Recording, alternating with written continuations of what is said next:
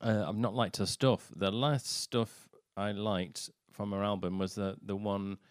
You're gonna hear me roar. Do, do, do that one. Do you remember that one? Roar. Roar. Yeah, it's called Roar. I think. Yeah. yeah. So- yeah, that's the one. Roar. so so, um, that was the that was the last stuff I liked. Anything after that, um, I've not. re- I, I, I don't. I've not really liked, unfortunately. So, and this one, uh, this one I only gave it a two.